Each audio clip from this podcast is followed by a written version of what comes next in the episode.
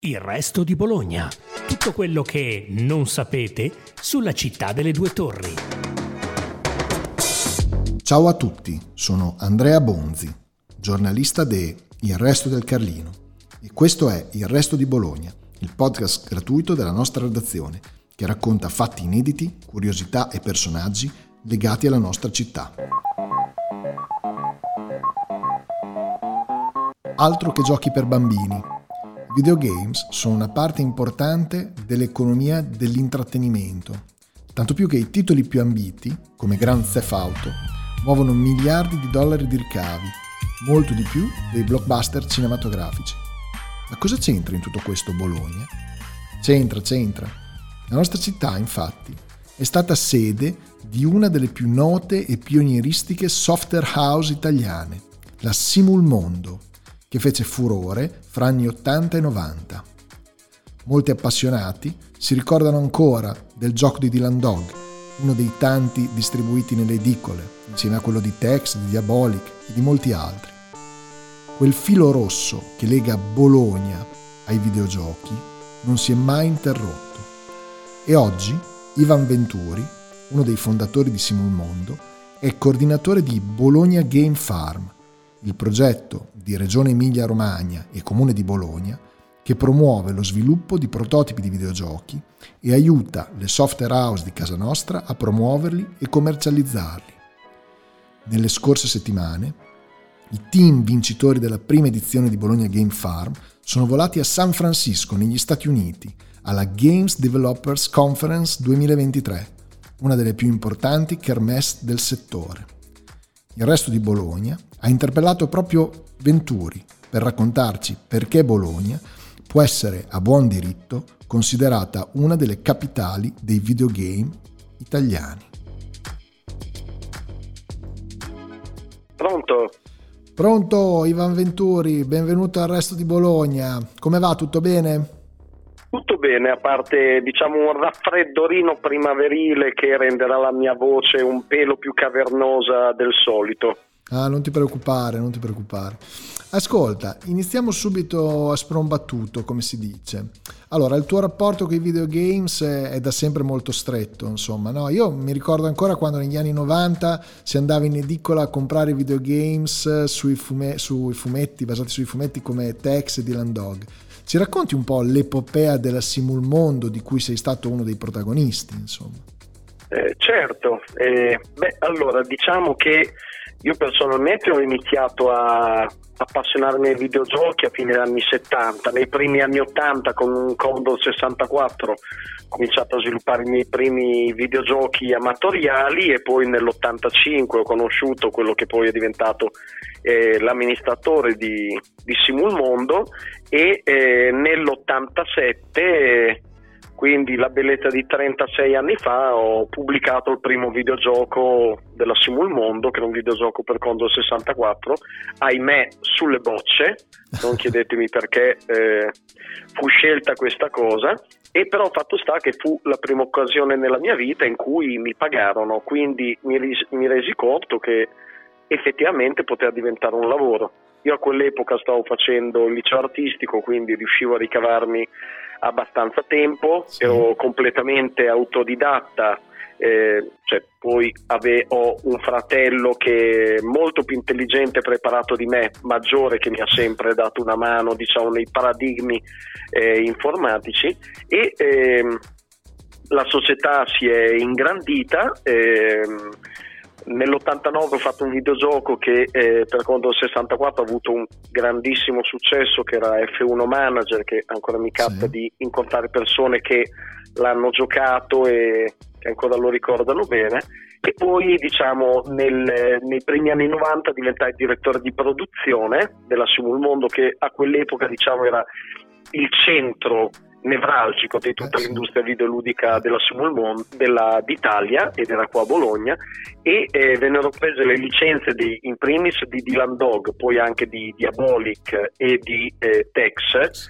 e poi anche altre, ahimè, e quindi nel giugno del 92, se non ricordo male, cominciò l'avventura edicola, ovvero la pubblicazione ogni mese di videogiochi di una durata limitata e eh, con una storia lineare.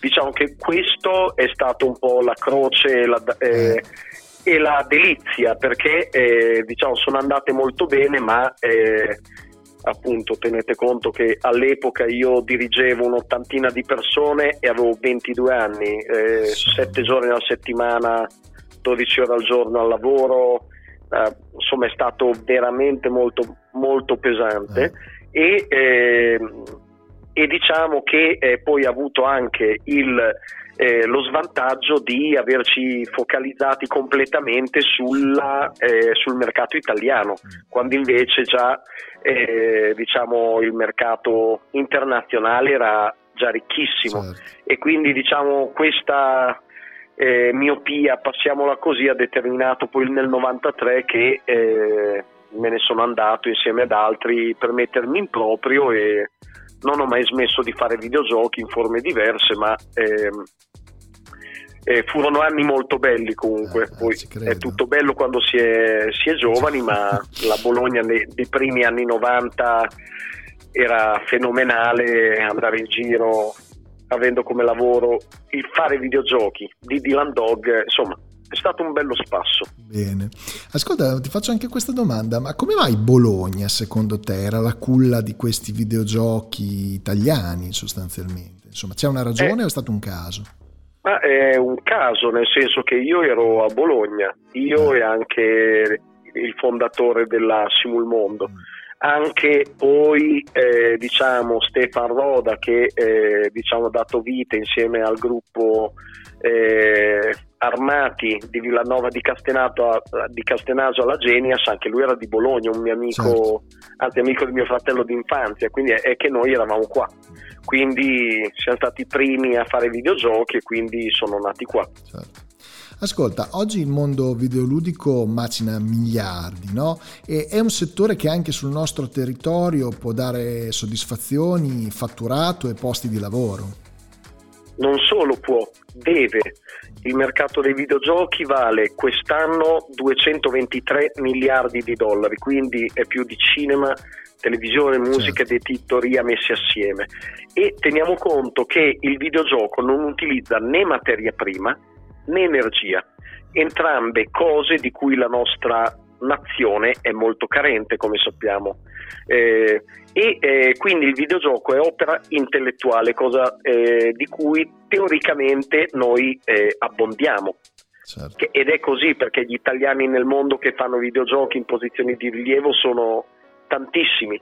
E, ehm, quindi assolutamente sì, eh, c'è eh, da dire che eh, nella nostra regione siamo particolarmente fortunati perché c'è una visione proprio condivisa eh, di quello che può significare l'industria videoludica sia a livello regionale che comunale e infatti la Bologna Game Farm è, da, è nata da questo e, mm, e, la Bologna Game Farm diciamo è proprio un ecosistema che oltre ad accelerare i quattro team come eh, poi magari dopo spiego meglio eh, si sta rendendo hub cioè diciamo perno certo. di tutta una serie di iniziative estremamente importanti. E adesso ci arriviamo infatti. Ma prima ti volevo chiedere qual è il segreto se c'è per un videogioco di successo?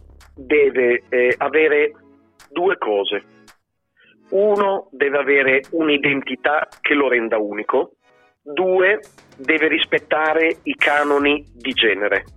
Cosa intendo per canoni di genere? Che se io vado in, eh, vado in libreria e compro un giallo Mondadori, un poliziesco, mi aspetto che sia 200 pagine con un font abbastanza grande, copertina flessibile, illustrazione di copertina, un prezzo di boh, 7 euro, quello che è.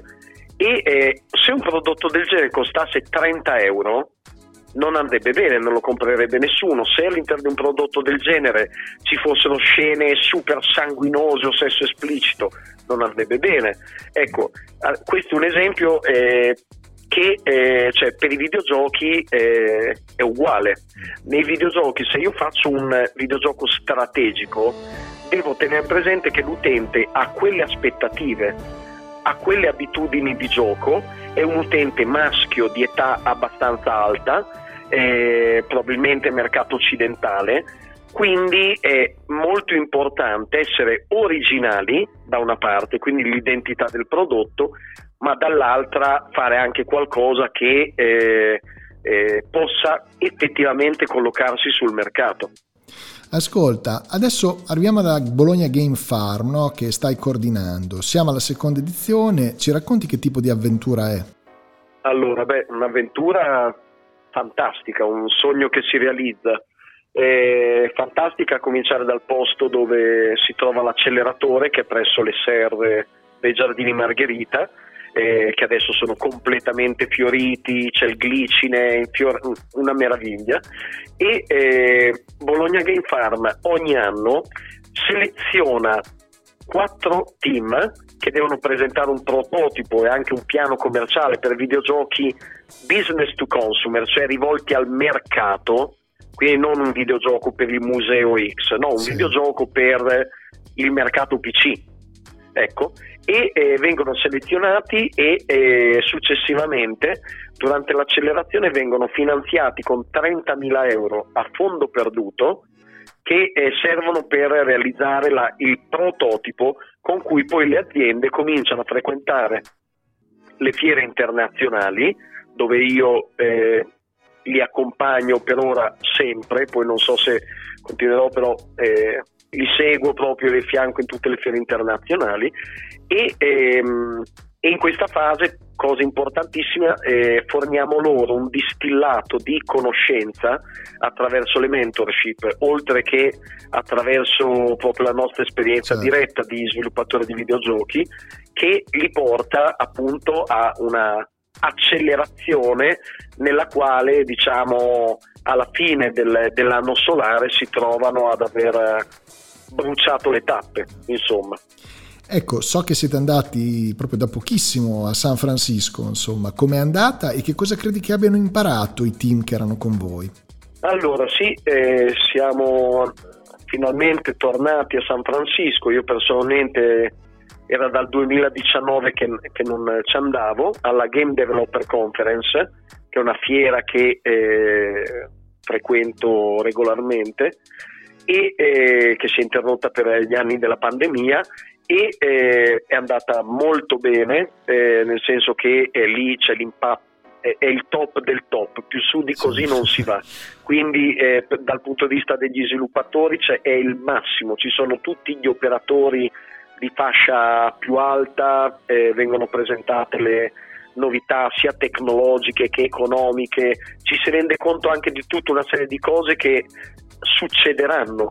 Per esempio eh, qua in Europa eh, diciamo c'è molta ehm, eh, c'è molto timore etico, passami il termine, sì. verso il, la blockchain, il web 3, la criptovaluta, in America proprio è una cosa accettatissima, c'è proprio già un'industria pienamente sviluppata, ma d'altronde non dimentichiamo che sia l'unico paese al mondo che ha bloccato chat GPT, quindi insomma abbiamo margini di miglioramento.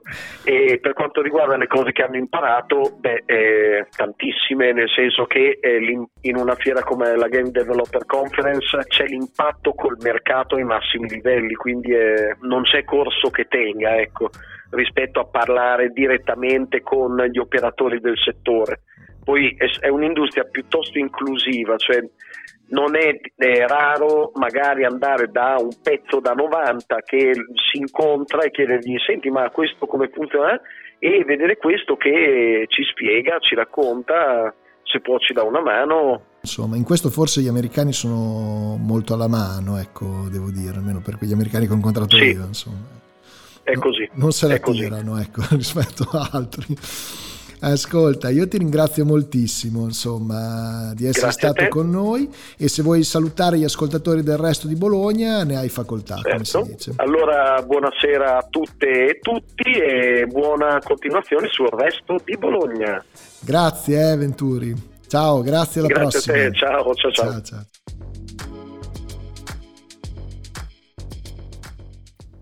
Anche per questa volta è tutto. Appuntamento alla prossima puntata de il resto di Bologna, il podcast gratuito della nostra redazione, che racconta fatti inediti, curiosità e personaggi legati alla nostra città.